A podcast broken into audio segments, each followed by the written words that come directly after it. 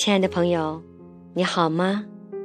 欢迎您继续收听励志电台遇见奇迹 F M 一三二二六八。 如何找到自己内在的力量？我们该如何打开箱子找到它呢？在这里想分享一些体验，虽然它们不是那么深刻，却一直有力地推着自己向更有力量的方向前行。首先是信任，信任灵魂的旅程，相信自己内在的力量，相信自己值得被爱，相信生命会带着我们体验最合适我们的成长道路，相信一切都是最好的安排。如果此刻我们面对困难，那勇敢地走出困境就是我的功课。如果此刻我感到被伤害，那接纳和爱就是我要面对的功课。如果此刻我陷入迷茫，那么清晰的洞察力就是我要去做的功课。臣服，臣服并非认命，并非什么都不做，真正的臣服是在内在，全然地接纳当下发生的事，放下情感上的抗拒、愤怒和头脑里的评判、贴标签。如此，你的心才会在宁静中升起更深的觉知，这份觉知会带给你更有效的行动。这时候的行动是基于了解的积极能量，而不是基于恐惧、批判、抗拒的负能量。觉察，关照和觉察是最简单却最有力量的成长工具。经由觉察呼吸，我们可以进入内在的宁静空间。如果记起来，请每天多次地觉察自己的一吸一呼，觉察微小的动作，觉察脑袋里的念头，觉察细微情绪的升起，觉察而不批判，单纯而温柔地包容接纳它们，会带我们进入深深的宁静中。那是一条回家之路。情绪，通情才能达理。不管遇到什么事，先把情绪处理好。所谓静治百病，定能生慧。一颗平静安定的心，才能引导智慧的行动。允许情绪经由你充分表达他自己，但小心不要陷入头脑编织的受害者故事中，不要陷入过去和未来的时间幻象中。当情绪升起，就在当下这一刻，让感受充分表达，因为在当下你是安全的。每一个情绪的升起都是一个疗愈的机会。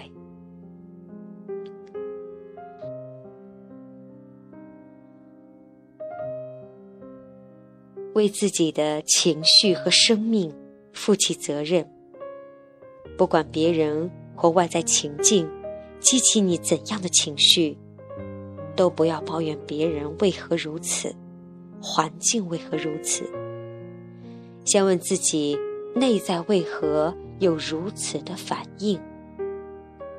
我们很容易陷入自己头脑编织的受害者故事中，但如果你任由自己去当一个怨天尤人的受害者，那么你就放弃了成长的责任，放弃了活出自由的力量。成长在生活的点滴中，如果你有一位很好的导师带你成长，那很好，但不要依赖。最好的老师是我们自己的心，是我们内心升起的感受。如果你有经济条件去上价格不菲的成长课程，那很好。如果你不把学习到的知识落实到自己的生命体验中，那么它们都不是你的。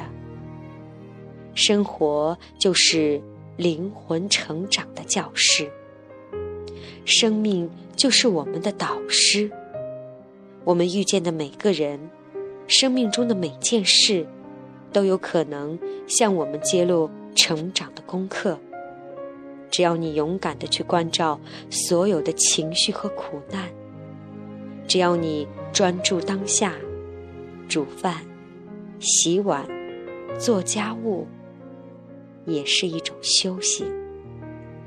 而且积极投身于生活，在人生的琐碎中发现生命的奥秘，在生活的细微中探索内心的真相，远比躲在深山独善其身的人勇敢很多。发现自己的天赋使命。在前几年做家庭教育工作的时候，老师说，教育就是发现孩子的天赋，并为他的天赋绽放创造空间。有家长问，怎么去发现孩子的天赋呢？老师说，观察你的孩子做什么事情的时候处于宁静而喜悦的状态，那些能让你感受到内在喜悦的事，就是你真爱之事，就是你的天赋使命。创造力在爱和喜悦的宁静中绽放，在恐惧和功利的浮躁中枯萎。去做让你充满喜悦的事吧，它们会滋养你的生命。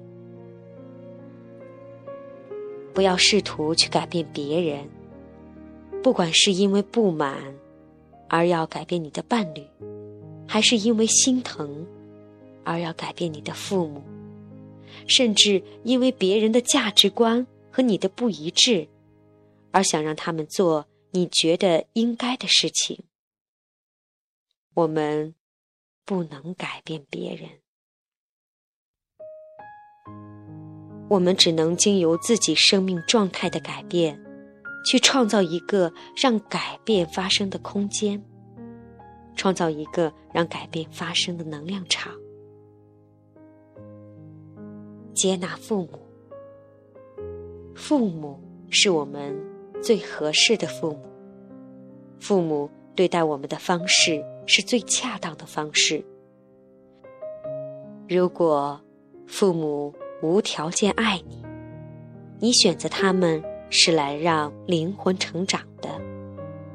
父母是陪伴你完成人生最艰难、最深刻的功课的人。如果你让自己陷入怨恨，就错失了灵魂成长的机会，也错失了人间最伟大的爱。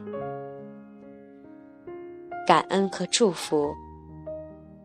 试着每天发十件让我们感恩的事，让自己内心富足的最好的方法，就是不断地去感谢周围的一切，而让自己充满自信的最好的方法，就是不断地去祝福周围的一切。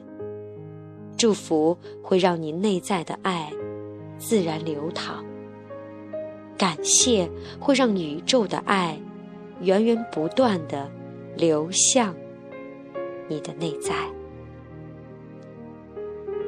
这就是今天我们分享的如何找到自己内在的力量。好，亲爱的朋友，感谢您的收听，我们明天再会。